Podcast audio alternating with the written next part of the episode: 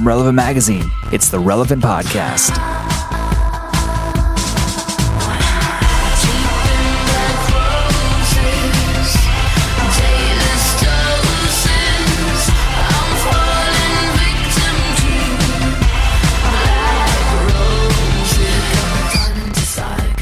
It's the week of Friday, May 3rd, 2013. This is the Relevant Podcast. Welcome to May. Oh, wow. Really?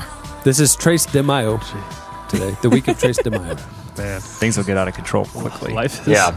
We have a party. big bowl of tortilla chips right in the middle of the. Oh, that would have been a good idea. Significant amount of guacamole. I'm your host, Cameron Strang, and here with me in our festive Orlando studios, the very lovely Maya Strang. Hey, everybody. To her left, once again, the denim clad Tyler Huckabee. Hey guys, What's a special occasion, Tyler? What'd you dress up and wear the denim jacket? I was leaving. I was leaving the house today, and, and something just didn't feel right. Are you heading to a wedding from here? On the Skype line from Loverland, Virginia, that's Jesse Carey. Hello, hello. And over there on the ones and twos, our illustrious producer, Chad Michael Snavely. Hello, friends. This week's podcast is brought to you by Audible.com, the leading provider of premium digital spoken audio information and entertainment on the internet. They have over 100,000 audiobooks available, and they have a special offer for relevant podcast listeners. If you go to a specific URL, audiblepodcast.com slash relevant, you will get a free audiobook and a 30-day trial.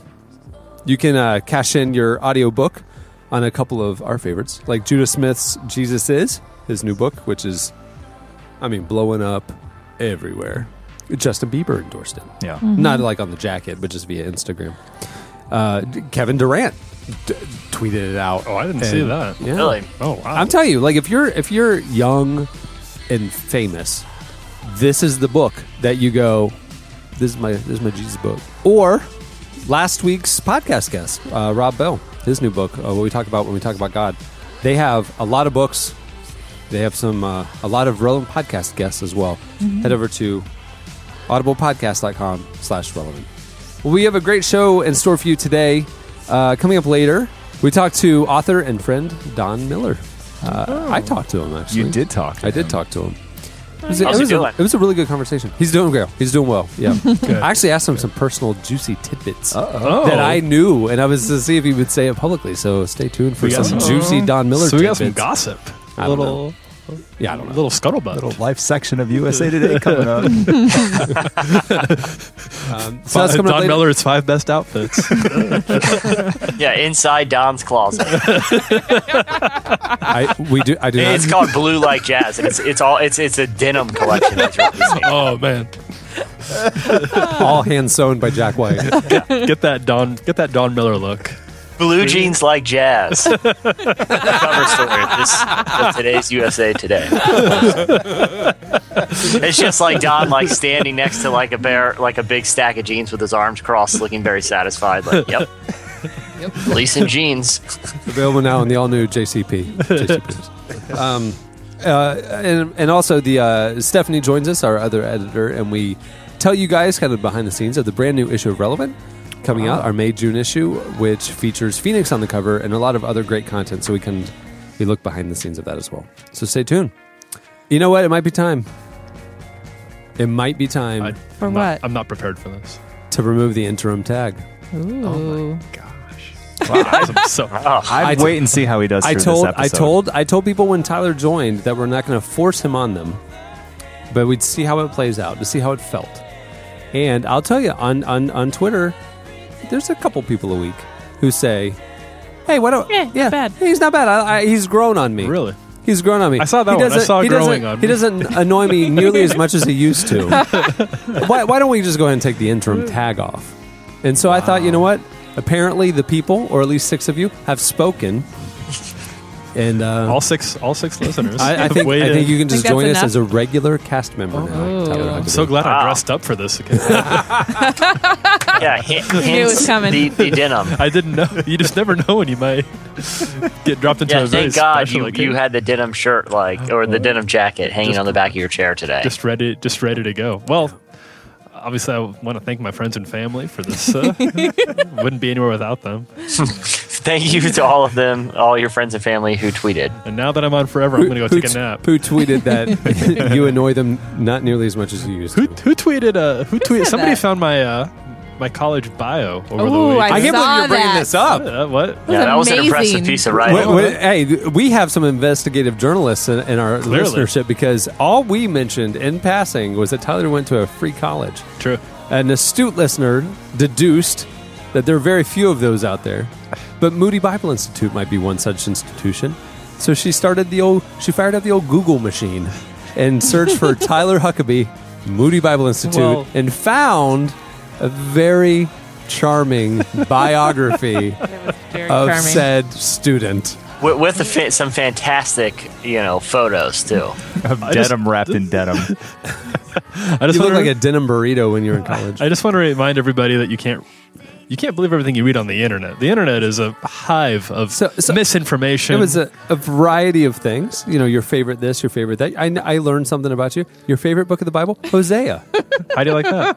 How do you like that? You I never, enjoyed the pictures of You you. never asked. How, I learned that Never you asked. are trying to overcome the lostness of every moment. Maybe that was a quote. you know, you know what? I, Very I profound. That was pre. That was pre Lost. That was before the show. I'm gonna out. be honest with you. I'm, gonna ta- I'm, I'm guessing they stole it from you. I'm gonna be honest with you. This is this is for real. I clicked on the link that, that she sent. That she said, "Oh, Yeah. look what I found, Tyler." You know, and I was like, "Oh, I'm curious." So I clicked on it, saw saw where I mm-hmm. was, Alright. saw what what what pulled up, saw the picture of you. That this is clearly 18 year old little Tyler, and I, and and I glanced at it and saw favorite Bible book of the Bible, Hosea, and then it was really long, and I thought, you know what? I'm not gonna like. I would be embarrassed if somebody unearthed this about me. Like I oh, am Oh, yeah. not that me. I'm not going to do this to Tyler. I'm not going to read it. So I didn't read it. You didn't read it? I didn't read it. But he I did, did. forward it to the staff. I did not.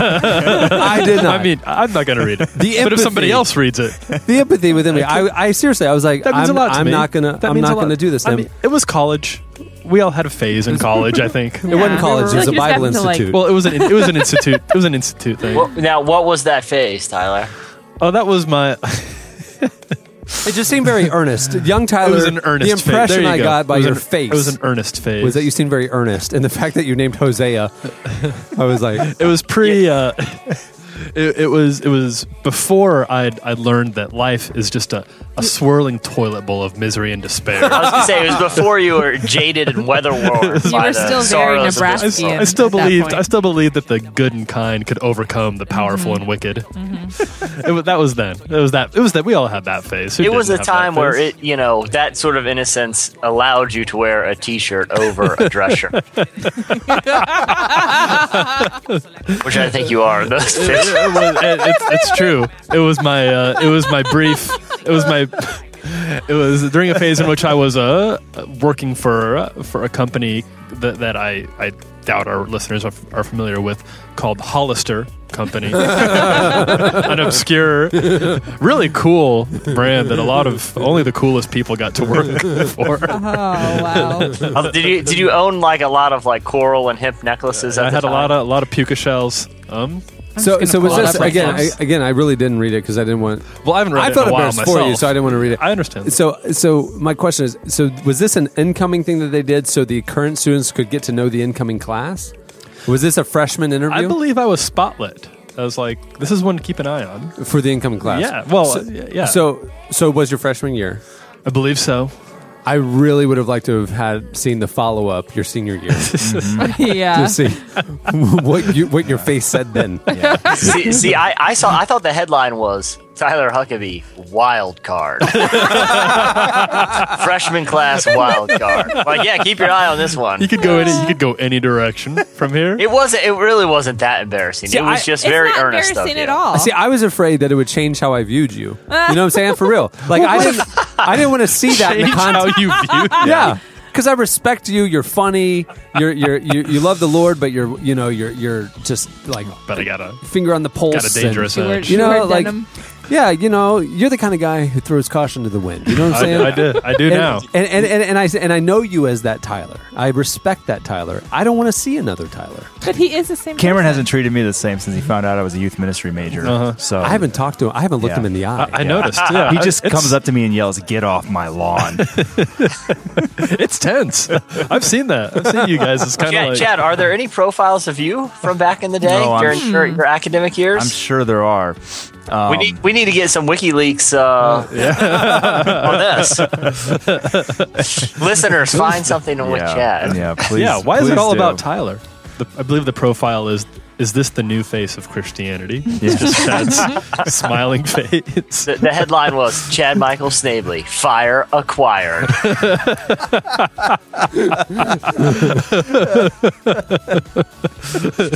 See, Jesse and I went to college where all the acquired the fire Teen Mania kids Uh-huh. came. They would go Yeah. intern Oh, at Teen really? Mania Oh, for a didn't year or know- two. oh, I didn't and they that. come on up, come on up the highway to Tulsa. Luckily, acquired. luckily, the uh, my era, late '90s, was pre everything being on the internet. So Yeah. I was more. I had a, I had Yeah. a, a spotlight or something in the in the student paper. But that is in, for paper archives only. So you guys can't. Well, it Google exists. I'm sure it's out there. It's not on I'm the sure internet. we have I guarantee you listeners they're in not. Tulsa though that could go over to the school this week and Yeah. take Yeah, pictures you go down to the on internet. Oracle is the name of the newspaper. The only time I appeared in any sort of bio way in the newspaper, because I worked for the newspaper for three years, right? Mm-hmm. So I we didn't, you know, is when I ran for student body president. Oh, I didn't know you ran for student body president. There were three of us. I came in third. So, but but the bio was spotlighting the different candidates, and um, here's how the the vote broke down. The one dude got all the nerd vote. The girl got all the. Wait, wait. Can I just point out real quick that if you're wondering why you lost, you just called the majority of the vote. I never went. The one dude I'm not going for the nerd vote. The one okay? dude got the nerd vote. The girl got the Jesus vote. All the chapel people. That seems like And then. I got the cool vote in the athletes. So tell you about our student Uh-huh. body breakdown. I came in third. I'm not going to tell you my campaign He slogan. doesn't have to put it on. no, I'm not going to tell you my campaign What was slogan. it? No, I'm not going to tell you. But there were signs everywhere. I was very good at marketing. Cameron Strang, babes only. Yeah, no nerds or God people allowed. if you're into chapel or a nerd, vote for the other guys. Good at sports, cool. Vote for me. Cameron Strang. I, yeah, Christians was need not apply. when, when I was there, I worked at the at the paper, but I did. I don't think I was ever profiled, but I have some, and they they only exist in print. Uh, I'm pretty confident, but some pretty painful pieces of, of journalism. Sure. I was the I was the editor of the entertainment section, and at the time, the it's not like that anymore, from what I understand. But the paper was under extremely strict administrative control. Like you couldn't say anything. Like i i the censorship was unbelievable. Like I had nothing, literally nothing to write about. No, no music, no TV, no movies was safe. One of I had a, a, a full page article on the opening of a subway that had a drive through window that opened like a mile from campus. Like I went there with like a camera, with like a with like a photographer, and I sat there and ate a subway sandwich with the guy who owned it, and that was I I, did, I, I got a whole page out of that. That's a, that's a high quality brilliant. journalism that prepared you for relevant. Yeah, exactly. Now Now, here you are. now readers get to have that same voice on the read that same voice on the internet every Every- day. every day. Thank you. Every day, yeah. All right. Okay, entertainment releases. Uh, Tuesday, May 7th. A lot of music coming out. Courtney J's coming out with Love and Forgiveness. Fitz and the Tantrums, uh, More Than Just a Dream. That's a great album. We've been listening to it for a while. They sent it. They sent they, some labels. You know, most labels, the you know industry stuff. Most labels will send a watermark download. You know, to to an editor, so you know we can hear stuff way in advance. But it's watermarked, so you can't you know upload it or put it pirate stuff. Fitz and the Tantrums label sent us a physical CD. Okay, very rare anymore. Sure. uh, that, rare. but it's watermarked. Our name was on it, and it would not play in any CD device, any, any CD player that we owned. It wouldn't play in a car because cars have like kind of computerized brains now for their entertainment systems. So the CD read it as a computer, and the CD was locked down that it wouldn't play on a computer. We went around to every device we could find to play it. Couldn't play it. I finally found one. my 1987 CD player that's in our in our closet that plays our PA music would play oh, yeah? it. So the only- only way we could listen to this album is that I played it overhead in the office, and we could stand by the coffee maker and kind of hear it. So it's a good album. Let me tell you. Yeah, it's That's a lot good. of work That's to a just lot check of work. out an album and see if it's Yeah. worth buying when it comes out. Worth Yeah. it for Fitz and the Tantrums. It though. is. It's a I good love- album. I love They're Fitz in good. the Yep, Tantrums. I Yeah. agree. Joshua James coming out with Beware! Oh, is he coming point. out with a new one? Yeah. I like I like Joshua. him a lot, He's really too. great. Joshua Radin with uh, Wax Wings. It'd Be tough to fly. Mm-hmm. Yeah, Don't fly, you down. don't fly too close to the sun. Right. Probably, that's probably the lesson. Was that one of your quotes from your uh, that's student one bio? of my, that's, one of that's what I. That's what I ran on when I was running for student body president. You have waxed. Don't, Don't, fly, don't, fly, too close to the sun, guys. That's what you said when people tried to introduce themselves to you. Hey, buddy. And in closing, let's remind fellow students. Uh, yeah, then I work at Hollister. well, cred. Just need some cred. Vote for me. Uh, Talib Kweli coming out with uh, Prisoner of Conscious. Uh, and She and Him, highly anticipated Volume 3 from Zooey Deschanel and Matt Ward. Movie releases coming out on Friday, May 10th. One and only The Great Gatsby. Leonard Leonardo mm. DiCaprio, Tobey Maguire, Carey Mulligan. Looks amazing. Pretty excited about that. I'm Yeah. really excited. Pretty excited I haven't about been to one. this excited about a movie in a long time. Soundtrack Pretty is good. incredible. Yeah, it is what a really good. phenomenal soundtrack. It's all Jay-Z. It's uh, Jay Z produced the whole thing. Uh, Lana Del Rey, she Lana just Del Rey released on her it. single from it. New Florence and Machine song is Flor- on it. Jack White has a, it's a cover of Love of His Blindness, and I'm, I'm a Yeah. big Jack White Yeah, fan. me too. It's a We can tell by the denim. he inspired. he hand he handmade all of my cl- all of my denim clothes. stitched them. do, do you feel like this is going to be a movie that's either hit or miss? Like it's either going to be really, really good or just terrible? I don't think it's going to The be Great terrible. Gatsby movie. I don't think it's going to be terrible. I mean, There's I no way. There's no way it's gonna be it terrible. Looks, it looks awfully good. There's no See, way. I feel I feel like they- they're taking such a huge risk, like you know, with the stylized approach and you know, sort of the the Romeo and Juliet approach. what was the last stylized Leonardo DiCaprio movie that was not good? Um, the beach. Well, good point. The good beach. point. But but I'm just saying, it, it's taking a classic story and doing such a, a kind of a, a, a, a interesting contemporary twist that I feel like that could go wrong. I like I'm not saying it will. I'm just saying it could. I like that it's taking a, a novel that's very much about the, the Gilded Age and how uh, how how much spectacle there was to it and how uh, empty everything was behind it, and taking that same approach to the filmmaking. I think I think the director Baz Luhrmann has he did that with it's kind of what he did with Moulin Rouge in a lot of ways. He made he made a lot of spectacle out of something that and then slowly revealed that behind it there was a lot of brokenness and sadness. They're not going to sing in this movie, though, right? Well, I, I haven't seen it. We can hope only not. hope, Maya. We can only hope. I haven't seen it yet. I don't but- like music. If Russell Crowe can sing in a movie, then I'm pretty sure Leonardo DiCaprio Well, can. he- he can. Well, He well, can. he can't. Can't so- wait for Tobey Maguire's heartbreaking. Right. Old, Maybe Car- Carey Mulligan Sport. could bring out her husband and sing. Yeah, that's Toby, true. Toby That's Maguire just starts singing "Don't Cry for Me, Argentina" in the pivotal scene, and we don't really know why. It's awkward. He's sitting on a balcony overlooking the city. Tobey Maguire, "Don't Cry for Me, Argentina." I've, writ- I've written a song for Tobey Maguire that he, if he's interested, he can contact me. It's called "What's So Great About Gatsby." The only problem I had with the trailers was the moment where you're looking at this like, oh, and Tobey Maguire's voice is talking, and I'm like, it's freaking Spider Man. You've already done this. You can't do that. You can't do like this ominous, dark kind of trailer with like Tobey Maguire talking over it. It's Spider Man. It didn't help that he was hanging upside down, delivering the monologue. Kissing Carey Mulligan. I don't know why he. While I don't he's know why he felt the need to wear the Spider-Man costume. Yeah. Why it seemed very out of place. While he's saying, "Don't cry for me, Argentina." As he It's very Gary- confusing. Gary Now, Mulligan right on the mouth. Yeah. On second thought, this film might suck. It's like Scary Movie Six. It, was- has every reference. It was interesting to cast Great Gatsby with all superheroes, but, but I'll go there. I'll go there. All right, that'll do it for entertainment releases. Stay tuned. Up next, slices.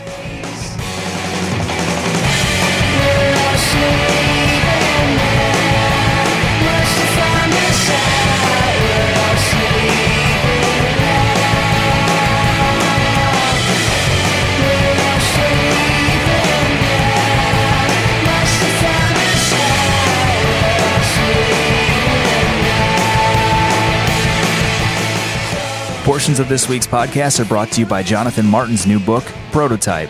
It's the new book Steven Furtick says will body slam your presuppositions, bear hug your insecurities, and shake the contents of your heart with a gentle violence. Prototype by Jonathan Martin forces you to see Jesus from a perspective you never imagined and changes your understanding of who you are as a child of God. Read Prototype, the highly recommended new book by Jonathan Martin. You can find out more at prototypethebook.com.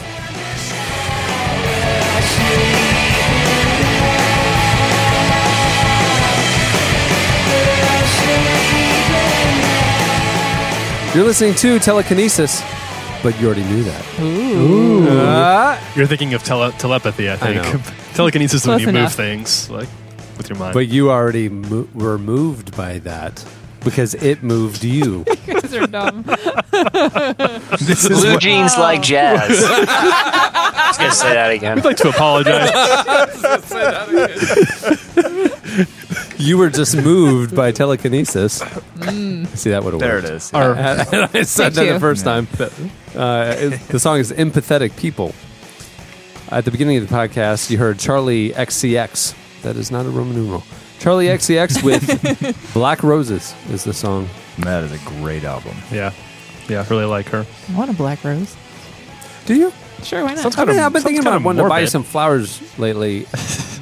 What's your favorite? Have you? What's your favorite flower? Well, like, You know, I've been nothing thinking like a about- surprise. About doing something nice for you. It you know, doing yeah, doing something unexpected and thoughtful crossed my mind. I've been thinking about it, but I thought, like, what's the thing? Uh-huh. Because I mean, red roses is cliche, and that's more for like you know Valentine's Day or you know whatever. I do like roses, but probably more I like other colors. Black. Right. Black Like ones. black. Like, I'm not sure that. That's so you're like, Like- a jelly bean bag of roses. like creams and pinks or wildflowers. I'm a, I'm a girl. Girl like flowers. Wildflowers? Like Yeah, literally, I could get off the edge of the interstate. You and could just- totally get it off. The, That- yeah. You could just buy her the album. the single. Yeah. I'll just buy her the single. Yeah. Oh, hey, Like, log into oh. my iTunes. I downloaded the single for Yeah. you. they sent us a CD. It doesn't play on any CD player. That, Do you have, do you have a Just boombox from 1987? Go back to our coffee maker and you can listen Yeah, to it I'm over gonna the play you- stereo. while you're I'm gonna play standing you in a the song hallway. called Black Roses. Uh-huh. I've been thinking about this for a while, trying to do something nice for super, you. super romantic. Anyway, happy anniversary or whatever.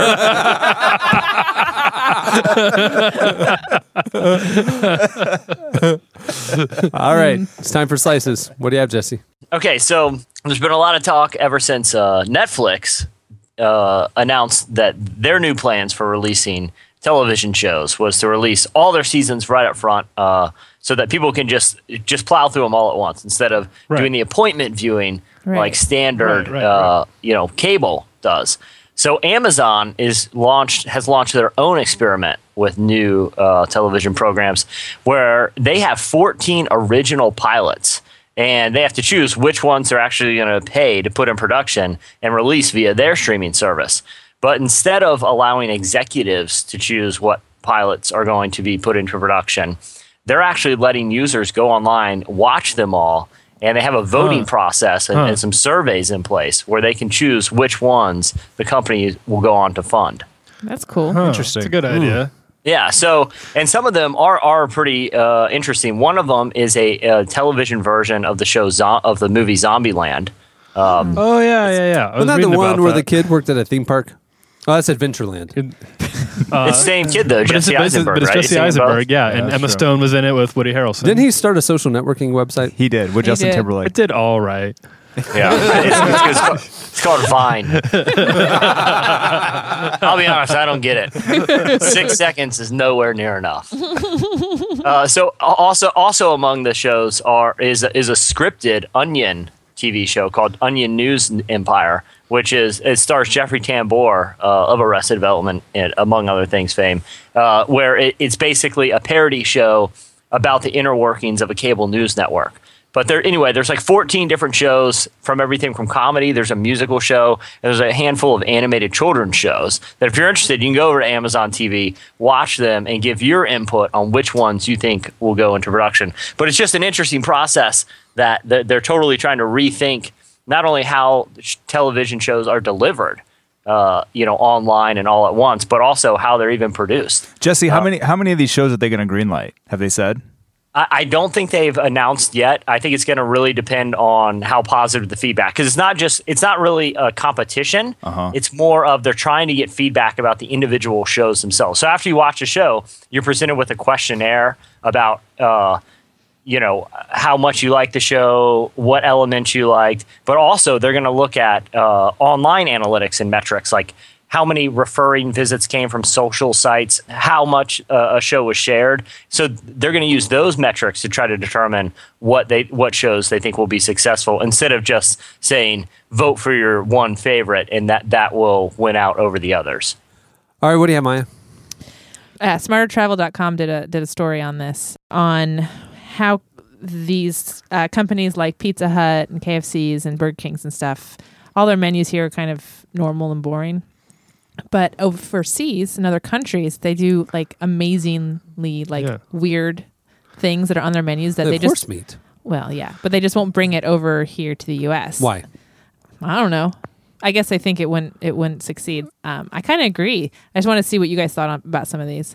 Uh, Pizza Hut in the Middle East, they have a crown crust carnival, which basically is a cheeseburger crown crust pizza. It's got beef and tomatoes and lettuce on it, but then the uh, with a ring of grilled mini cheeseburgers on top of the crust goes around it. Oh my. Okay. Yeah, Hmm.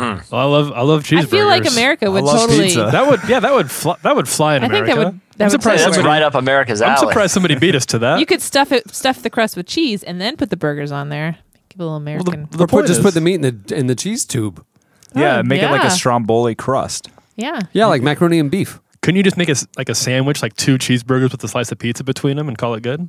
You're saying it's a ham. Your your idea, Tyler, is a hamburger with it with just jamming a slice of pizza in there. No, no, no. I said two Like- chee- two like cheeseburgers. Like there's the bun is a cheeseburger cheeseburger each, and then Like a like Mayor pizza McCheese. in between. Like his body What is if- two cheeseburgers. What if the right. bun was a chicken breast? Oh, that's a good idea. Maybe two chicken breasts, two cheeseburgers, and a pizza in Didn't the KFC middle. do that? Yeah. Okay. Yes. um, over in All right, Japan, I'm into that one. you're in that one. That, that one's yes. Vote, vote it up. voted up. Uh, KFC over in Japan, they have a Gouda shrimp cutlet sandwich.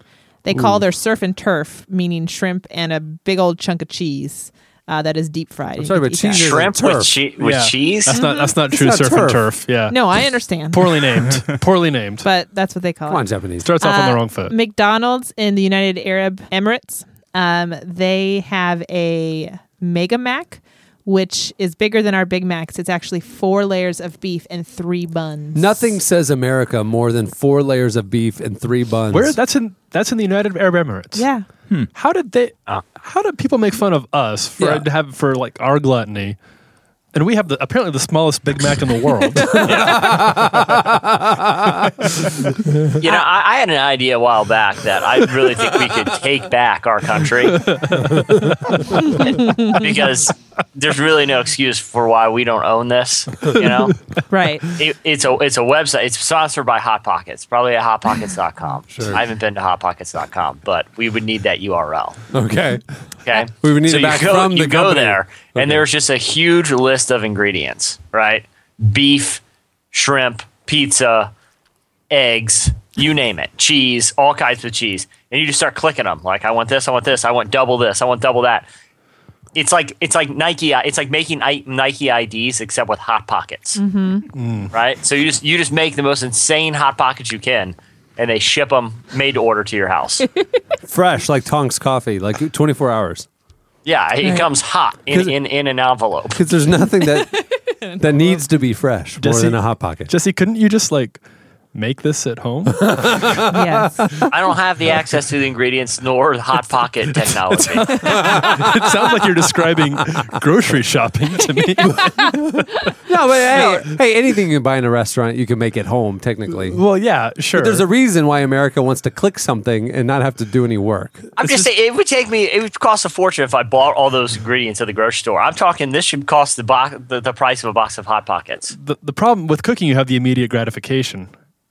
With the, with the internet, like there's, they have to do some sort of it's gonna be like a No, you ten plan day ahead. thing. If you're going for, Well, you hey, could set it hey, up If like- you're making his version of a hot pocket, you got to plan ahead. You know what I'm saying? You got to set aside some time. That's true. You're going to be alone. You don't have any plans for the next couple days, and you set aside time to really get into the special hot pocket. because there's nothing sadder than, than sitting alone eating a hot pocket. In Cameron's scenario, it's several nights just for one. it's several nights of solitude instead of that average one where you're like, well, no one called me tonight. You've made the mega pocket. And You've in made the mega hot pocket. I'm talking. You're still eating it one night. You just got to set aside the next couple days for recovery. And in, in your scenario, you see this coming. You're like aware, like misery is impending. I'm gonna need a custom hot pocket. like instead of a last resort, this is your first option. it, it, the, this, the, the tables have turned for hot pocket. you can get like calzones from That's true. from um, you know Pizza Hut and places. That's like you, true. You, don't understand. I, can't go on the Pizza Hut website and, and literally click anything I want in a calzone. I, That's they have limitations. That's true. so I, the- I want So everything. sorry, in it. Jesse. the Americanness of this is the fact that you want made to order, really highly high fat saturated processed food without any limitations. With no limits. No Uh, My limits. way, you, my way, right away, and and it sends an email. That's off the to tagline. United- My way. Exactly. My way right away. Man, that is America. These colors don't run, man. That- that's And, what it does is it takes a picture of your creation and sends an email to the United Arab Emirates. Just says USA, USA, USA. You'll never have this. So you And know, I'm going to patent it in all the countries, so only we can have it. you know what the key would be the key would be to partner up with amazon because amazon is deploying in certain metropolitan areas Same day shipping. within an hour delivery Hour. of your amazon order so it's they're rolling it out they're testing it in new york city they're going to roll it out and it is the future of shipping will not be 24 hour to 48 hour it'll be an hour or later this afternoon so if jesse if you could somehow partner with amazon give them a piece of the pie here you know you it, No pun intended. the, the key a is piece of the hot pocket. the key is because because I think Tyler, I think you guys are right. You're not going to plan ahead for a massive Not hot pocket country, experience. No. no. It is it is a I need this. It's like an alcoholic who needs a drink. They're going to Yeah. need the hot pocket, the special hot you want pocket. people to be dependent on these hot Right, pocket. Like right. they Yeah, you're going to need go it. with, through withdrawals if you don't have Yeah. your Right. insane It's gonna custom be hot sad. pocket. Like, so you really families do will be need, torn apart. You do need same day delivery. Well, I am planning on going to Shark Tank with this, so we'll see what Cube says. You could even you could even I mean, it, with at the rate 3D printers are improving, it's not unfeasible that you could just make this a type of 3D printer. Actually, within 20 years, I would say absolutely. They're doing they're doing biological tissue now. I, would mean, get I would I'd get that patent out now. Just be ready for it when the technology We'll hits. probably start working on Should Jack, I- can we hold this podcast for another couple weeks Yeah, while I we can- work up this patent? You got it, Jesse. Should I go ahead and finish, or you guys? Just No, oh, go I'm ahead. sorry. No, no, no. You Uh, sure? So we oh, left yeah. off at United Arab Yeah. Emirates Yeah. and, and the Big Mac to disgrace our own Big Mac. The, we the, Correct. um, over in Thailand, Dairy Queen has a green tea blizzard, which actually sounds really good. Yeah, that would do well here. Yeah, that would do well. people love green tea. Well, the people here who go to Dairy Queen aren't exactly green tea drinkers. I was going to say, last thing I want when I go to Dairy Queen is something healthy. I'm sure I it's mean, the not. I'm healthiest sure thing it's I not would eat healthy. at Dairy Queen is like one of the chili dogs that they offer. at least that has some nutritional value. Sometimes they have strawberries. This one fruit. would absolutely not do well over here. It's Dunkin' Donuts over in China. It's a dry pork and seaweed donut. It's a traditional pastry topped with dehydrated and pulverized pig and globs of seaweed. So there's that. Oh Is it sweet? Oh my. well, I'm sure it's sweet and savory. Sweet together and as savory. one. That is a delicacy. Yeah, because when I'm eating my seaweed salad at the sushi restaurant, I'm always thinking, Like, man, that's- donuts would just go so well with Can, it. can I ask that? Is pulverized like an official culinary term? Because it I- sounds very violent. Yes, dehydrated and pulverized pig They, is literally they, their. they really they took say. this pig down. Yeah, it's, it's, They mouthed off. This slaughterhouse. was In not- uh, Germany, Pizza Hut, you can get a mac and cheese pizza. It's got uh, it's the pie with the pasta smothered in uh, cheese sauce. yeah, that's not fair. That Yeah. sounds great. that's that's another one that just sounds like American. It does sound American. And we and yet here we are eating Uh, pepperoni pizza like a bunch of lamos. Over in Australia, KFC, you can get the Tower Burger, which is a fried chicken patty topped with hash browns, tomato sauce, cheese, lettuce, and sweet mayo. Sounds I think that would do well over here. That here. would do fine. Uh, in Burger King over in the UK, they call it jelly and ice cream. It's basically Jello that you can buy. Oh, we have Burger oh we have King. Jello here. Yeah. Yeah, we're good. Bill So I think that got one's us. we were we were way ahead of that. So gel, jelly and They ice call cream. it jelly and ice cream, but it's basically Jello. Oh, okay. You can also get nacho fries at Wendy's in Japan. What are nacho? It's a dish of fries topped with guacamole, chili, cheese, and jalapeno peppers. Oh yeah. Oh, so yeah. like so like That chili would cheesesteak work. fries. yeah. with with guacamole and peppers. I feel like that has to exist. Yeah. Maybe maybe you could. Where was that one at? What Wendy's. restaurant? Wendy's. Wendy's. Oh, yeah, can't do Wendy's it at doesn't Wendy's. do it. But that sounds like a good like Applebee's type thing. she said Yeah. you Yeah, can see, hold the guac and peppers, no vegetables, please. what is it, guacamole? What do I look like to you? Some sort of fascist? What do you think? I yeah. drink green no tea. thanks, hippie. So that's it. That's amazing. That's a Yeah. good. That's a good Amazing. list. So that was so a good basically, list. what what we're Our fast food is boring. Americans should feel at home when they travel abroad. all right, all right. You brought a great slice, uh, and and now you you you have you have to leave. Yeah, that I'm sounds like I'm leaving making you you. leave. Don't Wow. N- uh, you did We're your part. recording on a weird day, and I'm don't feel like You have staying. things to do. You have places Yeah. You want to to go be. pick up one of those What are we gonna? cheeseburger pizzas for Starving dinner? now. Can you, s- can you send us a pizza? yes. Well, if we, if we lived in Jesse's world, we could all just click our own Order hot Hot pocket. Pockets, Yeah. they It'd do be here in in an like an hour. hour. Yeah. Well, we don't. Yeah. Instead, Yeah. we're starving. Well, It Jesse's could be working loaded on it. with mashed potatoes and gravy, and turkey. Thanksgiving hot pocket. Just invented it right now. Bam. You're welcome. They're just coming to me. You know. You see? You're, you guys catching the vision? Uh-huh. I see it. So it's really oh, any sort of full meal that you could ever dream of in convenient pocket form. Yeah, you can get creative, and and exactly, you don't need you don't even need like a standard kind of plate kind of operation. The guy just comes with the hot pocket, nothing else. You just eat it, nothing left. Actually, it's very eco-friendly.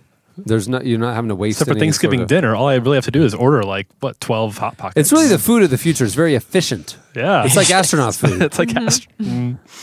Yeah. It really is. All right, Maya's, No, really. Maya's All right. really I'm- stepping out. All right, thanks, leaving. Maya. All Thanks. Maya. Good luck See you. without me. We'll, we'll do our Let's best. not think. I don't even. The wanna- wheels are already try. getting wobbly. I don't even want to think about it. All Should I just bye. hit pause now? All right, Tyler, what do you have?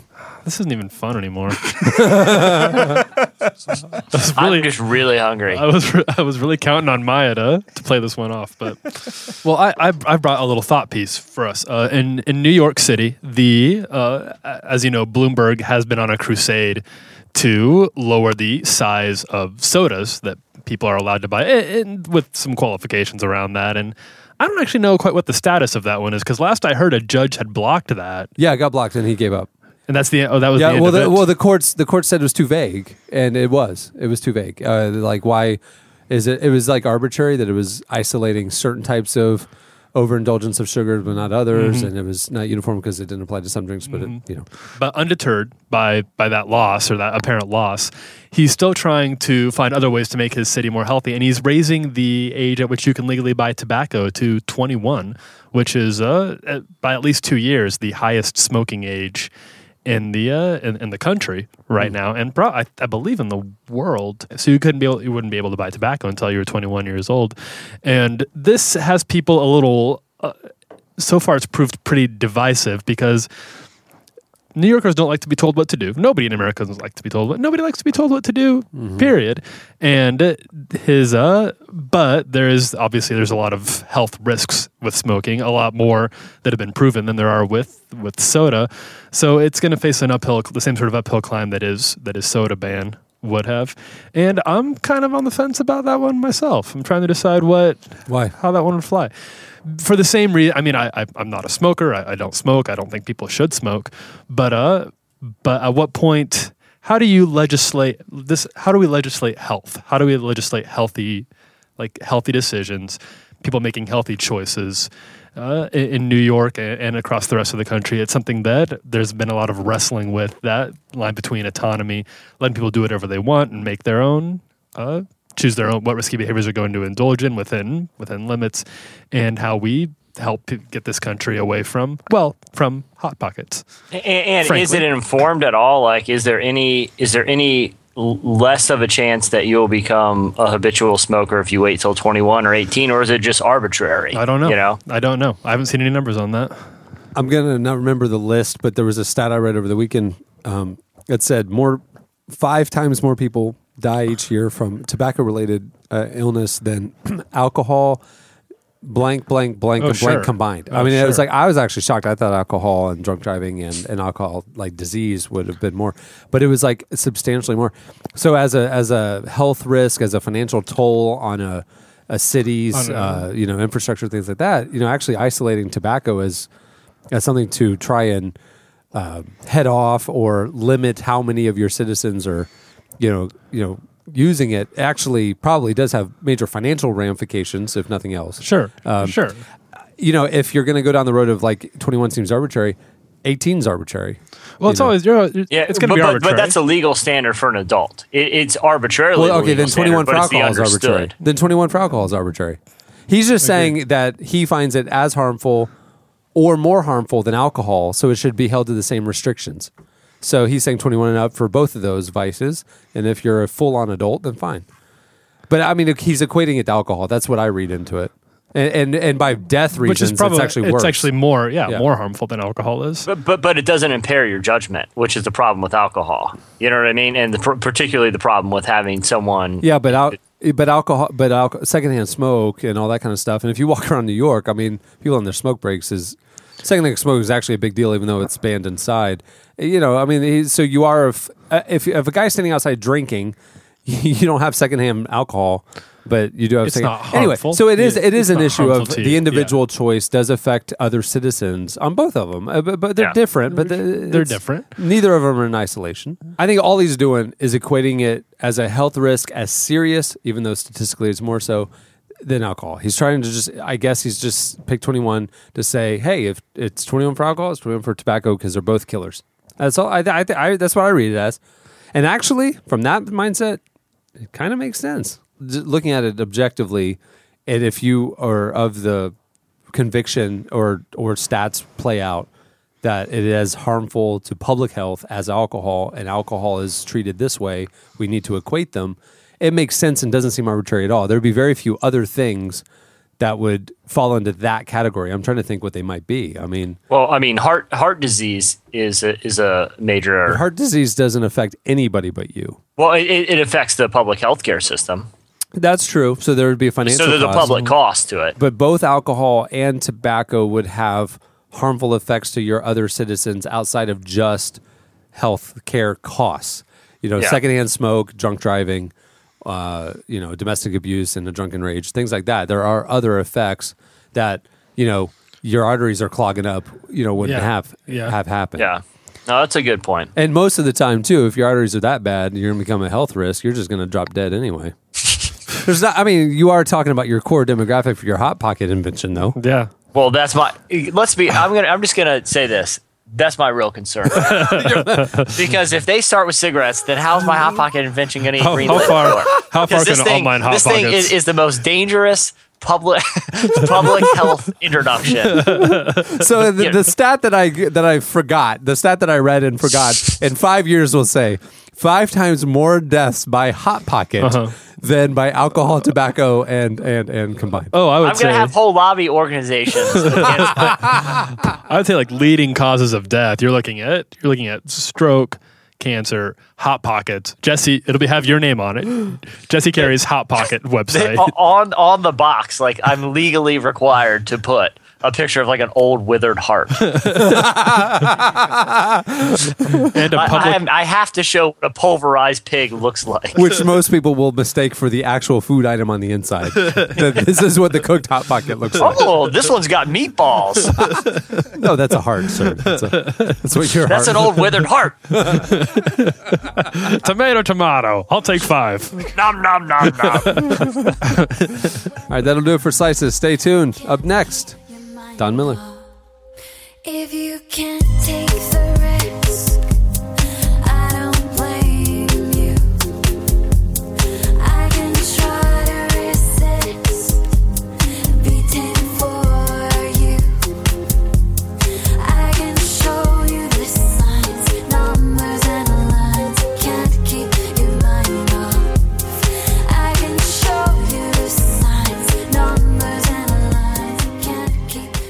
Portions of this week's podcast are brought to you by the Common English Bible, a translation to touch the heart and mind.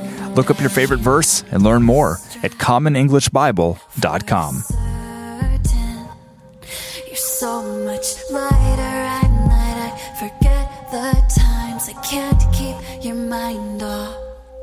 If you can't take You're listening to Data Romance. The song is Can't Keep Your Mind Off. From their uh, brand new album, Other. Well, if you're a reader of Relevant, I'm pretty sure you know our next guest. Uh, Donald Miller is a New York Times bestselling author of multiple books, including uh, Blue Like Jazz and others. He's also the founding director of Storyline, uh, an organization that helps people live better stories. They have an event and a really cool website, and, and he has a book out uh, called Storyline as well. He, about a year and a half ago, released a movie that he co wrote the screenplay for, Blue Like Jazz, uh, which was filmed in Portland and Nashville in 09 and then released uh, last year. We definitely going to talk to him about that. And he's also the founder of the Mentoring Project, uh, a nonprofit foundation which is working to recruit 10,000 mentors through 1,000 churches to answer to the crisis of fatherlessness in America.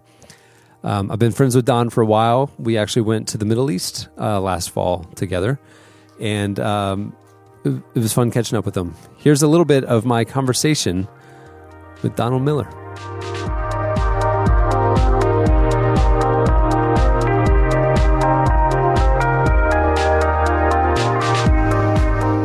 So you were on our cover uh, about a year and a half ago, Yeah. and uh, a lot's happened in, in your career and your story since then. And and kind of the main thing is that your kind of seminal work, uh, Blue Like Jazz, was uh, made into a movie, which you were a co-writer on.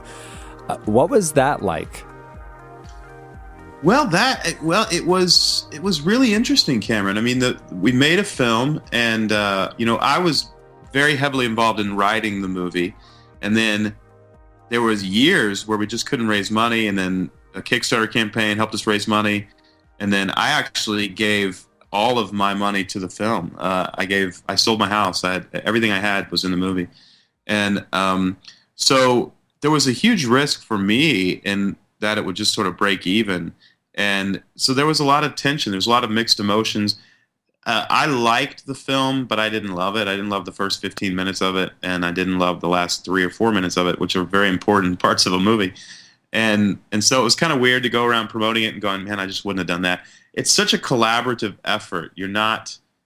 it- It's not your project. It's the project of a bunch of different people with a bunch of different tastes, and and it's only a partial reflection of of if you're the writer, it's only a partial reflection. And yet it's got my name on it. It's about a fictional version of me. It's about my best-selling book. I mean, just talk about a being John Malkovich kind of ego confusing season. That was probably it. And uh, and so, uh, but I, that's that's the honest part of it. The other part of it is we made a film, and that and it is extremely difficult to make a film and get it released in theaters and have anybody like it and and and so even though the the movie wasn't reviewed terribly well, I'm I'm I'm very proud of it as a creative work that we actually just got it done and you can watch it and even if you don't like it, you're still entertained. You don't. It doesn't look like a cheap movie. Right. It, it looks like a real movie, like like it should compete in theaters. And uh, and that part of it is kind of like, you know, we sent a man to Mars. You know, we actually sent a man to Mars. We know that he died there, but we but he, we did send a man to Mars. so it's like so. I'm, I'm super proud. It, it it's it was a, a big pivotal moment in my career and my life to be able to accomplish that. But it's not the movie you saw in your head. No, I mean it is. I think it's better than the movie that I saw in my head. Uh, I think it exceeded my expectations in terms of how well it was done and how professional it was done. It just didn't. Sometimes you write something and it's really beautiful, and then you get it on paper, and a month later you read it and you just go, "Huh, I thought that would be more lasting than it actually was." And to some degree, I feel that way about the film that that it, it exceeded my expectations, and yet when you watch it in a theater, it we thought it was this very sort of rough and risky kind of movie. And when we when I saw it in the theaters, I thought, oh, you know, it feels like an edgy Hallmark film. Like it because in the theater you're so used to seeing even Christians, evangelicals, they they leave their morality at the door when they go to the theater. And they can watch extreme violence hmm. and nudity and profanity and I mean stuff that is very against our evangelical nature or morality, and, and yet for some reason it's completely excusable in film. And so when we put up something of a Christian movie that was edgy and would kind of fit in the theater, because we were Christians, it still seemed like we held back an awful lot. So we were getting criticism from evangelicals who said, you shouldn't have this kind of language or this kind of doubts in a Christian film. It really should be a film with an altar call that has this very confident message. Then from Right. the normal theater going crowd, they were just like, "This is a really clean movie." Like my college experience was way more crazy than this. This isn't even realistic. So we're just sort of getting criticism from both sides, and it's very hard to have very hard to walk a happy medium in today's culture. You know. what would you have done differently? Oh, what would I have done differently? Would you have still put all your money into it? You know, when you have a book that really takes off, everybody tells you, they pull you aside and say, hey, this is never going to happen again. You need to save your money because you're going to be poor and pay off your house or whatever. And I did that. I paid off my house and uh, I lost it all. And it was that was also very hard knowing within three or four days that of the movie opening that I would I would not be I would I was back to where I was when I was 21 financially. And um, but that was also looking back that's been a year. It was I, I see it as god orchestrating that in my life and taking away some of my security and comfort and uh and you know i had a house that was featured in a magazine and now i live in a i live in a 400 square foot apartment. And uh, i drove a really nice new audi and now i drive a 20 year old volkswagen van you know? So it's and and yet i'm i promise you cameron I'm happier now than I was then, and it's just one of those strange blessings that you you hate the fact that it happened, uh, and then you just go, but and yet I'm happier, and yet my life is more manageable now, and uh, I don't put I, I'm not afraid of losing anything because I don't have anything to lose. And the, the next book that I'm writing is about that experience, about having everything taken away and learning to find happiness outside of sort of an American measurement of success. And it's actually it's actually really true. I wouldn't I wouldn't want it back. I really wouldn't. So, a lot of people, you know, who've read your books and know you associate you with the Pacific Northwest, Right. and would be surprised to know that you now live in Washington D.C. Right. How how in the world did that happen? Why why are you in D.C.? You're not a political person at all. Well, I mean, I'm political in the sense that you know they drive me crazy, like everybody else. but uh, uh, no, it's not about politics. Uh, although I live, I live five blocks from the Capitol Dome. It's just right over there. You can see it when you walk around my neighborhood.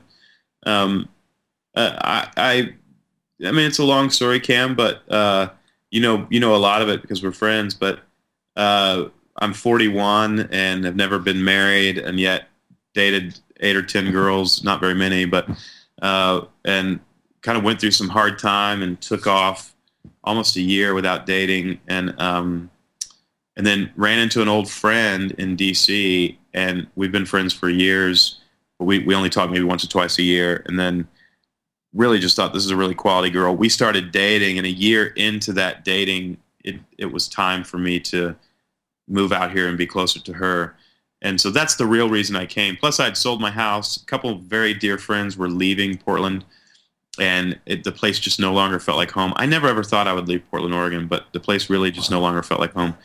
And uh, and so I moved out here, and it's been fantastic. I'm very very surprised at how much I love this city. There's a pastor here by the name of Mark Batterson Yeah. who has a church, and uh, I've always been a fan of Mark's, and we we've met a couple times, but he, he probably wouldn't really know anything about me, but. Um, uh, I, I got to get together with him the other day, and, and the work that he is doing in this city, which is really just Jesus' work. The guy Yeah. is a spiritual giant, and yet you can just sit and talk to him, and you're not the least bit intimidated. He's just so such a wonderful personality. So, and I live about three blocks from a coffee shop that he he he and his church created, and Oh, I know your neighborhood then. Yeah. So E- Ebenezer's. yeah. Ebenezer's, yeah. And Sure. they have just dramatically affected this this area in such a hugely positive way that uh, it, it's it's just a wonderful city and a wonderful vibe and what Mark is doing in the city. And then there's so many other great churches in the area too. How long are you there? Do you think? Uh, Well, we're trying to figure out what what's next. Um, I was th- thinking about getting a master's degree from uh, Dan Allender up at the Seattle School, which I highly recommend to anybody who wants a counseling degree. Uh, but that would be a huge commitment, and so uh, we also want to spend time in Nashville, where my company is all based in Nashville, and I really do need to spend time with the team there. Uh, so just just trying to figure that out. Um, Not not exactly sure, but there will be a move within the next four or five months. I won't be in DC permanently. So, okay, talk to me about your team in Nashville. It's the Storyline team. Tell, tell me, Yeah. tell me about Storyline.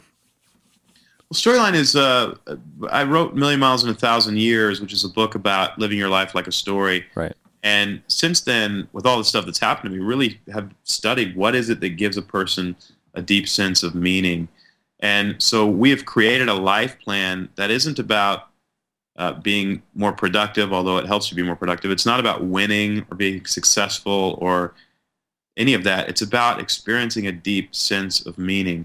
And a part of this is because in the line of work that I do, I, I went through a couple years where I was interviewing very famous people, billionaires, NFL coaches, politicians, uh, uh, ma- uh, major athletes, um, and I wanted to know what it was that made each of them successful. And what I discovered was that not not just these people, but a lot of people who are extremely successful and get what everybody's trying to get in America aren't actually happy.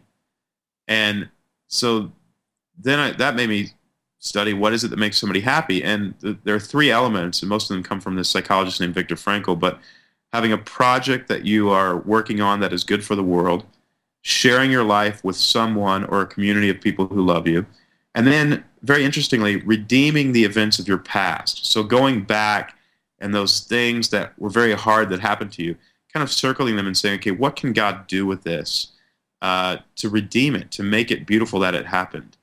Um, for instance, me losing all my money, I can circle that and say, you know what? That, that's no fun. It's not that it's a good thing, it's a bad thing, but it did teach me that my security was in money and it needs to be somewhere else. It taught me that I can be happy uh, without it. It taught me, uh, you know, on and on and on. Once you redeem the hard things of your past, then you're not bitter about them anymore, and you just have a deeper sense of meaning and a greater sense of happiness. So those are the three elements that really make somebody happy for real. It's not money, it's not fame, it's not glory. It's those three things, and it works. And so we've taken now ten thousand people through a life plan where they sit.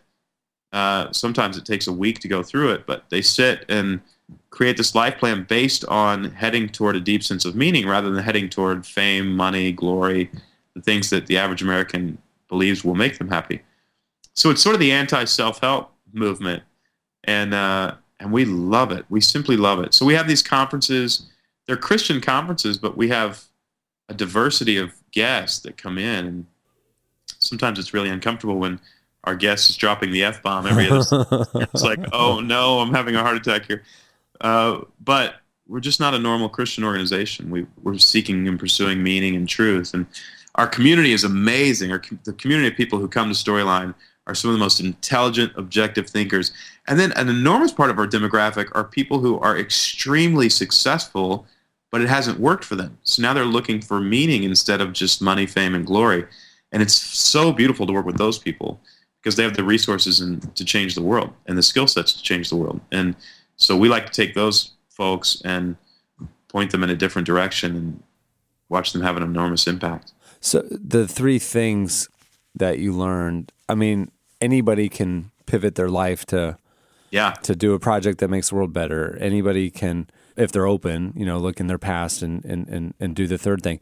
But the, but the second one kind of strikes me. You know, having somebody in your life that you love, to share your life. yeah, to share your life. It's almost like not everybody can do that. Well, it, you would think it would be the easiest one because hmm. It just required, and so, but there is a there is a learning curve. You're absolutely right, Cameron. I mean, it it's about being vulnerable. It's about being open. Um, it's about letting people know who you really are. It's about risking rejection. It's about being faithful to somebody. Hmm. Uh, it's about. I mean, I've had to learn that, you know, you know, with Betsy and my relationship, and I would say we have an extremely healthy relationship. We just show a lot of grace to each other, and we don't, we don't, we don't have very many battles. You know, if, if I have a bad day, she's quick to forgive. If she has a bad day, I'm quick to forgive because we understand that a deep sense of meaning comes from us being connected, and if we lose our connection, both of us will have, you know, we'll, we'll struggle, and uh, so you know, we're in it together. And then even in a in a community, sharing my life with uh, a small group of people around me. I just attend a church here that has kind of accepted me in, and an Episcopal church with an Irish pastor who came over from Dublin. It's really fun. it's a fun, fun group. Um, but under, I think understanding like this is these people are the key to my health. You know, so but but I I do think that is available to every person. Uh, they just we just all have to learn the skill sets, the relational skill sets to to find that deep sense of meaning in each other. But it is true you do, and you can also I should say you can find it with God. I I don't think God. Um, alone can give us a deep sense of meaning. A lot of evangelicals are going to misunderstand me, but when I say a deep sense of meaning, I'm not talking about you know salvation through Christ. God meets our God need, but there's also a need for meaning that we have as just creatures. It's a biochemical thing that actually happens in your brain, and it's met through those three areas. But God has said if you want a deep sense of meaning, you're going to have to connect with each other. And so we have to connect with each other in order to create a deep sense of meaning. You've probably had more happen in your life in the last year and a half than anybody else I know. Uh, I don't. Is that good? Should well, I, don't know. I mean, I just I'm I go to bed and cry? there's this there's this tent pole for me of when you were on our cover. You know, I mean, I just that that was a moment in time. and I'm so honored by that. That was so fun. I I love. Is that narcissistic of me? I, so fun.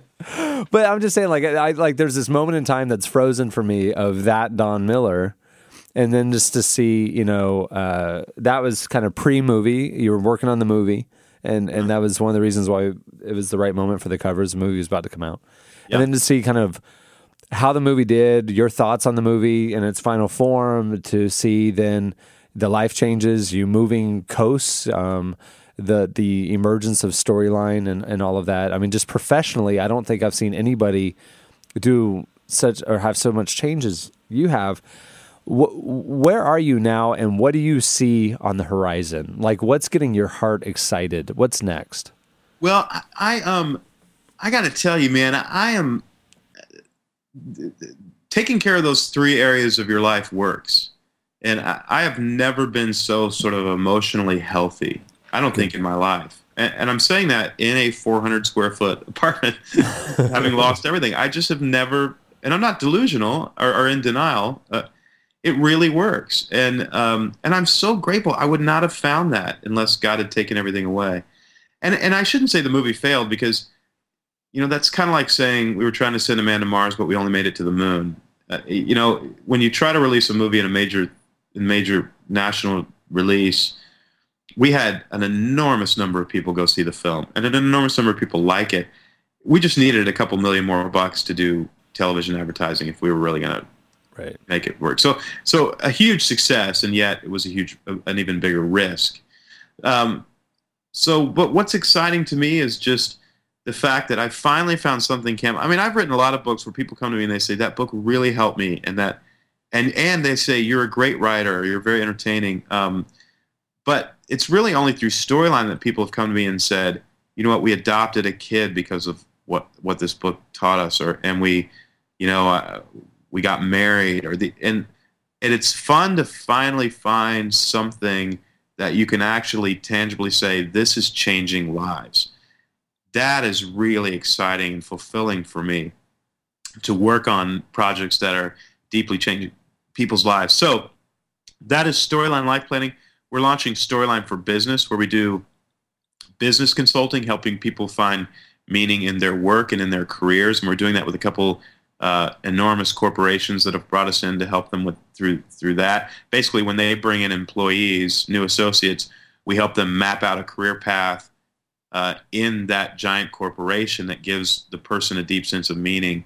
And we ask, how can this corporation help you find a deep sense of meaning?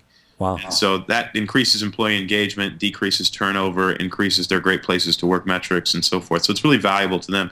And then I, I want to start five years from now. I really want to start thinking about storyline for peace, where we basically help with conflict negotiation. So people, you and I went to Israel, for example, and we saw a lot of tension in that region. And I, I would love to to sort of raise up an army of people who can go into a region and help people tell each other their stories and be mediators even with a couple who's getting a divorce, a church that's going through a split, an, uh, an Israeli and a Palestinian sitting across from each other, just train a group of people who can who can uh, mediate uh, tension, and that that's we are just beginning to think about that sort of thing. It's at least five years away, but to me, that's a neat point on the horizon. Saying, you know, I, I want to head here. I want storyline to go here.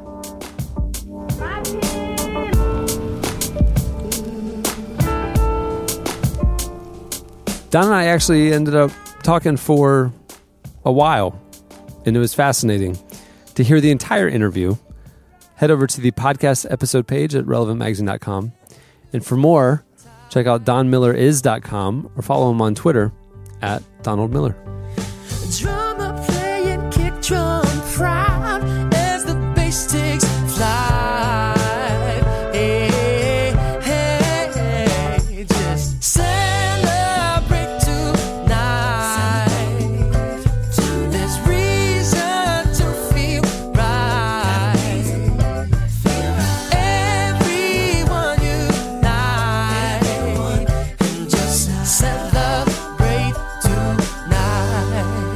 You're listening to Alan Stone. The song is Celebrate Tonight. Come on. Do do do do do do do do. It's a remix. Okay, it's time for Relevant Recommends. What do you have, Chad? You kick it off. Uh, my recommend this week is is an artist that I've been listening to a lot this week. Um, the name of the of the band or the group is Data Romance. The name of the album is Other. And if you're a fan of, and here's what I'm going to do. I'm just gonna I'm gonna list a lot of artists, and you tell me if you're fans of them. And then imagine throwing them all into a pot, stirring it up. This would be Data Romance. Um, Kai Kai, Phantogram, Purity Ring, Metric. Any fans of any of those out there? Just, Yeah. just I would say I would throw, them into in a melting ring. pot, Yeah. and uh, and that would be Data Romance. Uh, this album, Other, just came out this uh, a couple weeks ago, and uh, it's just great electronic, ambient electronic, female-fronted music. Really, really good stuff. Here's a clip of Data Romance.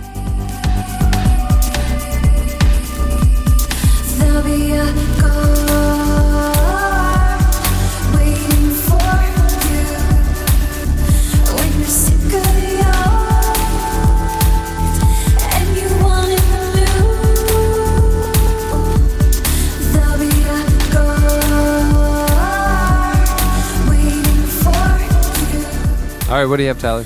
Well, I uh, I finally saw, and this has been out for uh, for a few weeks now, but I finally went and saw uh, Place Beyond the Pines with uh, Oh, Bradley yeah. Cooper and, and Ryan Gosling, and I thought it was a really really good, really well done story. Uh, it was it was from the director of, of Blue Valentine, which I which I. I saw and, and, and that was a that was a very uh, if you saw it, you know it was a very Blue Valentine. film. That was the Elvis film from 19. it was yeah it was Yeah, Elvis mid-sixties, Elvis yeah. famous Elvis Presley it film felt just like an Elvis film. sort of got That director is very old. sort, sort of put Elvis on the map. Blue Valentine in 2001. um, Blue Valentine was, was pretty cynical towards uh, towards love and romance. Not and- like 18-year-old marriage Tyler at shit. the- at the old it was, uh, institute. when I saw it, I was it, it it didn't hit me where I was at because I, 'cause I was in love with everybody. Um, You wanted to bring light to the lostness. Was that the quote? that's, I don't think I said that. I don't remember saying. It doesn't sound like something that even 18 year old Tyler would have said. He said it. Okay. It's recorded history. Um, but I but Place Beyond the Pines caught me by surprise because first of all, it's all, when you're when you look at the previews or the or the marketing, all you see is Ryan Gosling, and he's in it uh, not very much. After about the first fifteen minutes, he he disappears. But uh, Spoiler it's alert. more of a he doesn't. I didn't say anything about dying. He didn't, Yeah, But but, if for you- the but you- ladies that want to go see Ryan yeah. Gosling, If this yeah. is if it, so, if you're thanks a lot, so- Tyler. sorry, Jesse.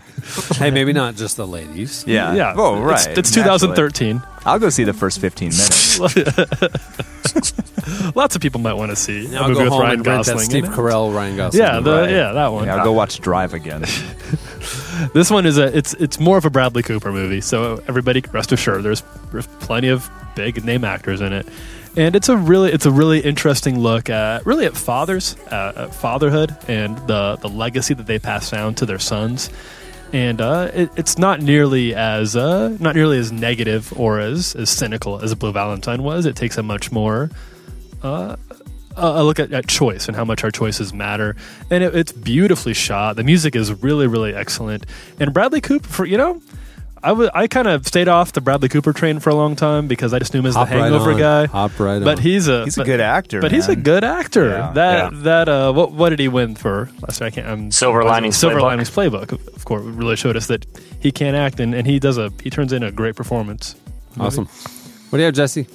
Okay, so mine's a, a a little bit different again. It's another uh, technology recommendation. It's the uh, app that you can purchase in the in the App Store uh, uh, for This American Life. The the podcast. I'm assuming if you listen to this podcast, you probably like to listen to uh, some others with some regularity. And audiobooks. Yeah, and and books from Audible, audiblepodcast.com slash relevant. You probably get a lot there.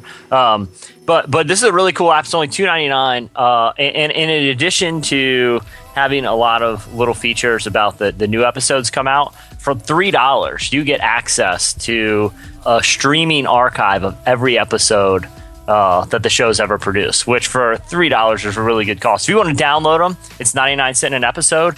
But if you're, uh, you, you know, just kind of uh, uh, using a phone or something, you still have access to this massive library of a really great radio show. And I'll go ahead and recommend an episode if, if you download the app and, and are looking through the archives.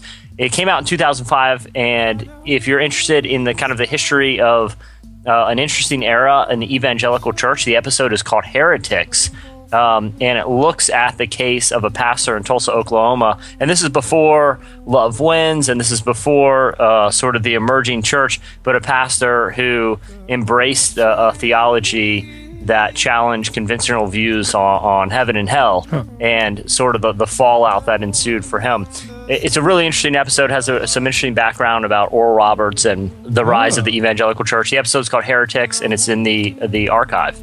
All right, that'll do it for Relevant Recommends. Stay tuned. Up next, we look at the brand new issue of Relevant magazine.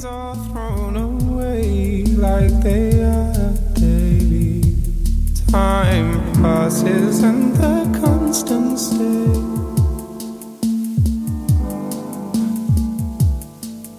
So if that is how it is,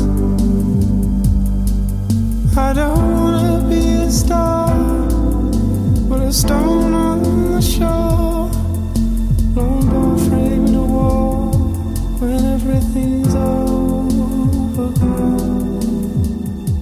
listening to James Blake. Song is Overgrown from his new album. Okay, well, every other month we uh, pulled the editorial team in here and we uh, tell you a little bit of behind the scenes, a little director's commentary, a little director's cut about the new issue of Relevant. Yeah. The May June issue just released, and uh, we invited in uh, to join our now uh, semi permanent podcast member and managing editor, Tyler Huckabee. We brought in content development editor, Stephanie Smith. Hello, hello. And uh, still with us on the line for the first time, Jesse Carey is joining us. Oh yeah. That's right. Uh, because Jesse is is now part of the editorial team that put together this issue. So we thought from time to time he might chirp in with something. There's a sl- there's a there's a slim chance that I may offer something of value, but Um, okay, so the the new issue of Relevant is um, a fun one. It's it's great for summer. Uh, we just wanted to kind of give you some of the highlights and some of the behind the scenes uh, of uh, how the issue came together. The cover story is on one of the bands that's absolutely huge right now, Phoenix. Uh, Phoenix, if you uh, aren't aware, uh, in the last month uh, has played SNL. Uh, they headlined Coachella. They um, are Grammy Award winning international band. Their new album came out uh, a week or two ago, and and and they've culminated their journey toward national acclaim by being on the cover of Relevant.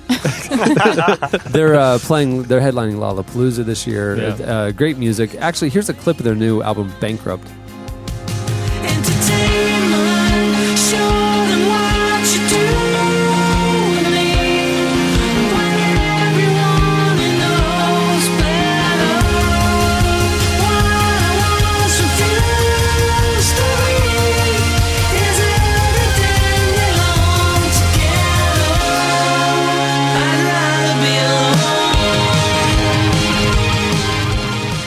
Uh, so we had a, a writer, one of our favorite music journalists, uh, Laura Studarus, who is an LA-based writer.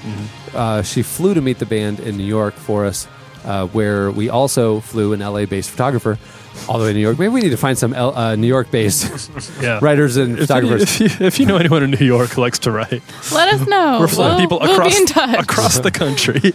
um, anyway, uh, and they met uh, there at the hotel. Spent uh, two different times with them. Uh, Laura did a great piece where they actually not only talked about their journey making the new album, but also about their faith growing up Catholic in in uh, France.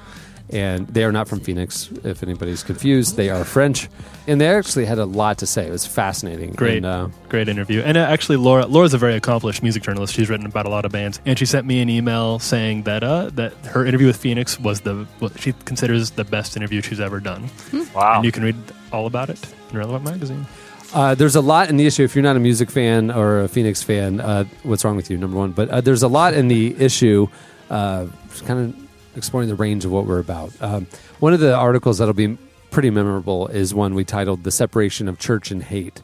Which uh, really came out of things we were observing during the political season and after, uh, where very prominent Christian leaders were saying very divisive and loud things in the name of God. And we kind of, as a as an editorial team, really kind of started discussing like, is it serious? Are we going down the road that you really have to be bigoted and angry to be a good Christian now? Like, is there another way? And and uh, we decided to explore it in this feature. Yeah. Mm-hmm. Yeah. And often on social media is what we were we were discovering that now with all these public platforms, anyone, famous church thinkers and leaders and pastors, but any of us can just spout off whatever our thoughts are um, on the latest controversy, and the reactions to that can be quite varied. I'm sure you can't think of a possible uh, example in your own life of ever ever seeing something like this uh, that's made you mad. Somebody's status update that's just made you tick, and um, we were seeing it a lot and thought, you know, this is a big question. What do you do if you have convictions and standards that you're not willing to compromise, but are going to be perceived as intolerant or bigoted or closed-minded? And how do we we need a new way to articulate that. So this article it definitely addresses the problem, but I think it goes beyond that too into you know a way forward from here. Another interesting piece, uh, kind of looking at societal trends, is is uh, you know that our our entire readership is is moving to the city. I mean, I think like eighty plus or eighty five percent of our of our readership uh, lives in a metropolitan area, not rural, and and and is moving from rural to urban. And in that, it is changing the cities. Uh, a lot of twenty somethings moving into a city is you know the only affordable place is you know, on the, on on the areas that you know are, Yeah. are emerging, you could say. Yeah. And and the issue of, of gentrification is becoming actually an issue that we're not thinking a lot about. Mm-hmm. Um, but the the long standing fabric of a neighborhood is radically changing as our generation is moving to the city. And so we did a piece on um, on that and how Christians and the church can be bridge builders versus you know just people who are kind of taking what they want regardless of what kind of uh, you know shrapnel there is or this issue's you know kicking off kind of summer. And so uh, jesse wrote a piece uh, 10 epic things to do this summer. It's a call to action. It's a it's a mandate. There's cer- certain stories that are a lot of fun to write. I mean, most things when you when you write, you enjoy writing, but this one was fun to put together and try to think of things. It might- the, the challenge, I didn't want to make them totally off the wall because that's the challenge. Y- You know, that that's the easy thing to do. Is just to make them insane, but things that were actually feasible that if you wanted to, you could do this summer. That would certainly be memorable. i love the idea bob goff style of living every day to remember Yep. it and uh, this Yep. if you did any of these things you would remember this summer and I, that's awesome because I mean, how many summers even? I mean, not, let alone Yeah. how many weekends do you remember? How many Yeah. summers do you remember in the last 10 years? You know, so take the challenge and try to do Jesse's entire list. That would be awesome. Yeah. I'd be extremely impressed if you do the entire list. But if you, but like Cameron said, if you just do one or two, I think you'll you'll you'll look back and remember this summer. On the culture side, uh, this is the issue. We moved it actually for the first time in 10 years. We moved it, or maybe nine years. Uh, we moved our, our annual music guide back an issue because our, our March issue is our anniversary and we want to take more space for that. So we moved our, our annual music guide to the May issue. And uh, and we took it a totally different direction. Mm-hmm. It was a lot of fun. It was. It was. It was really. We got a we got a panel together of, of music of music experts.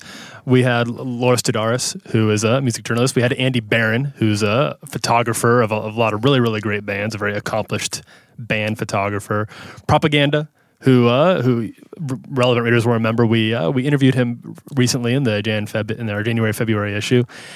And, uh, And he's a rapper in LA and the an esteemed music. Uh-huh. I mean, uh, I don't want to say music legend. It's actually I told Tyler after I read it. It was we've been doing this for a lot of years. We've tried a lot of different nuanced variations of it. We this we kind of blew up the model, and then we also profiled several artists we're excited about. Um, this was the most entertaining, accessible. I wanted to read this piece that we've done. I think in years past we'd probably veered a little too insidery, music snobby. kind of music nerd. Yeah. Yeah. And this was just talking about people who love music and what they love about it and what they're excited about this year. It was really accessible and really, really good. If you get our iPad issue, it is an experience unto itself. Every band that's mentioned in the iPad, you know, as you're reading it, touch their name in 30 seconds of their of their hit single or their latest music will play. Mm-hmm. The the music videos throughout, the multimedia experience on the music guide on the iPad is phenomenal. It's pretty awesome. Yeah, they did, a great, they did a great, great. job. yeah, it's really awesome. Uh, we also, on the culture side, talked to the cast of The Office. Man, Uh, this May, uh, it, it is bidding adieu. Say whatever you think about how many years they've gone, but you know it was definitely a game changing show, and it's had some incredibly memorable uh, characters and episodes, and it was really interesting to sit down with most of the cast. We got a lot of them yeah, together. yeah, yeah. Rainn Wilson was again. Jenna, um, uh, we had John Krasinski who Mm-hmm. plays Jim, uh, Ed Helms who plays Andy. Yep, they were all there talking to us about kind of you know what their what their thoughts are as they walk out the door, and uh, it was really it was a really touching piece. It was They really were cool. They were really nice. Yeah. Like they were they were obviously very touched and very emotional about it, and and I'm like I'm like almost everybody. I feel like it's gone on a little long. Like if it had left a few years ago, I don't think I would have cried any tears. But it's been around for a lo- like I remember in college yeah, sitting down and watching this with friends. It's just been You there. just get home from your shift at Hollister. yeah, and I just kick off my flip flops and my There's a there's a lot more in the issue. Um, slices uh, the drop introduces you to some great artists. Uh, Reject Apathy tackles some pretty heavy issues. Um, there's a lot more. If you want to get the current issue, it's available in newsstands nationwide. Uh, if you're if you're impatient and have certain technological devices, you can uh, get it on the iTunes store. And and really, the iPad edition on this one is It's stunning. incredible. It's stunning. yeah. Um, check that out. Uh, if you're a Print subscriber, you get access to the iPad for free. Uh, you obviously probably already have it. It's in your mailbox. Um, go out and check your mail. If you're not a subscriber and you're on the fence, you can actually view this issue uh, on our website. Um, if you go to the current issue page, just click the tab for current issue. Uh, it'll take you to a page where all these articles you can access them as a web article. That's premium. It's for subscribers only. But even non-subscribers can look at the digital replica edition, which you can flip through on our website. Now, it's not an ideal reading experience. We hope you will subscribe to the magazine. But if you're curious about it, want to check out the mag, uh, it's available there at relevantmagazine.com. All right. Well, thank you guys for joining us. Uh, stay tuned. Up next, your feedback. And I don't really feel like singing right now. Cause I don't really feel like bringing you down. All my life, all I did was run. God forgive me for the things I've done.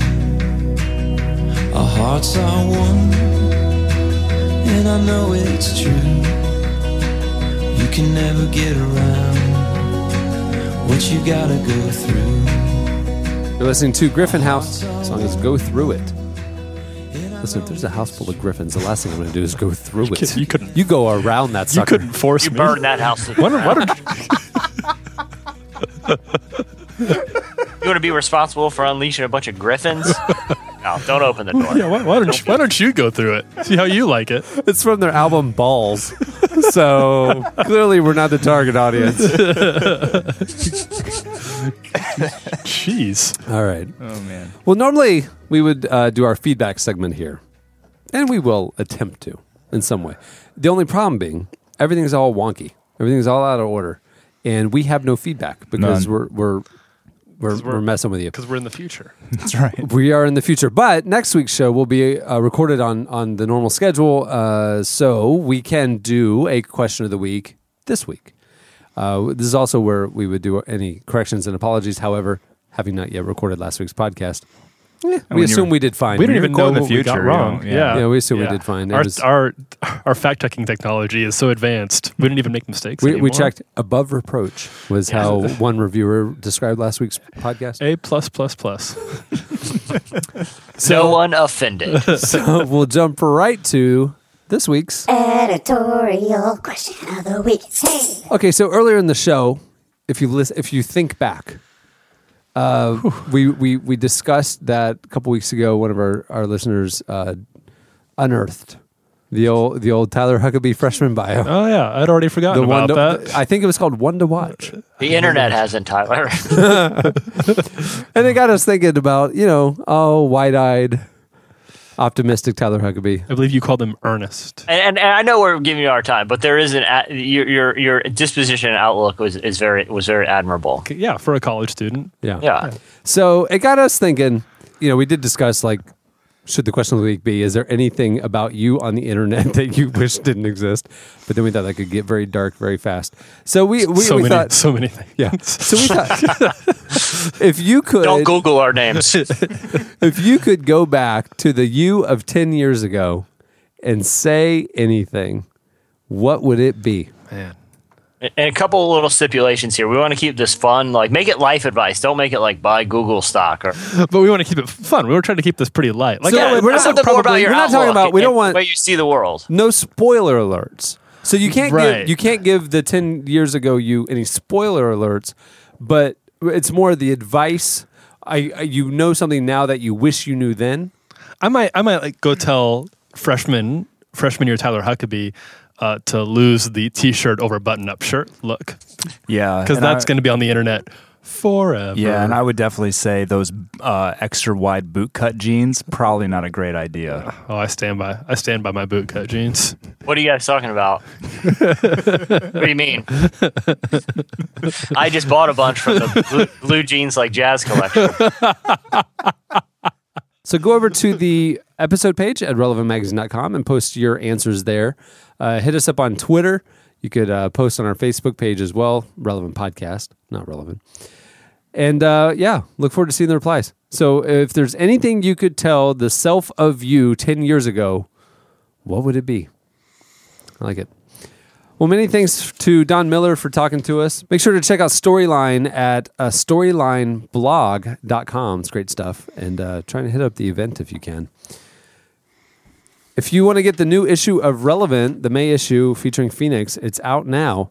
Um, check it out at newsstands nationwide. We're in a lot of Barnes and Nobles. We're in some uh, airports. If your store of choice doesn't have it, ask for it. It actually makes a difference. And um, if you have an iPad, uh, it's it's available now for immediate download. Uh, not only can you go to the iTunes store and subscribe there, it's a couple bucks cheaper than a uh, print subscription. Uh, you can get individual issues, uh, but also print subscribers. If you have an iPad, you get uh, unlimited access to the digital edition for free. To become a subscriber, head over to relevantmagazine.com slash subscribe, and for only 15 bucks, you'll get six print issues, six iPad issues, immediate access to all the magazine content online, four albums, a lot more. It's a great deal, and we'd really appreciate the support, uh, and we think you'll like the issue. So, relevantmagazine.com slash subscribe. All right, thanks, guys. Uh, on behalf of Maya Strang, I'm Cameron Strang. I'm Tyler Huckabee. I'm Jesse Carey. That's Chad Michael Snavely. They'll see you next week.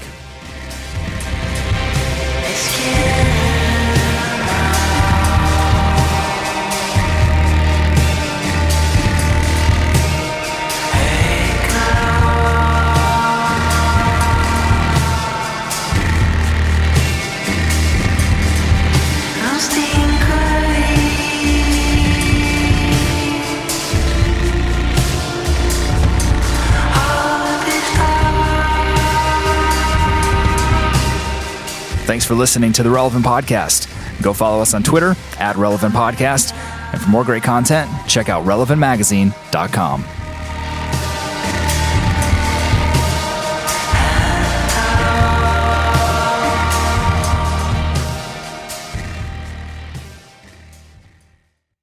Tyler Huckabee, wild card.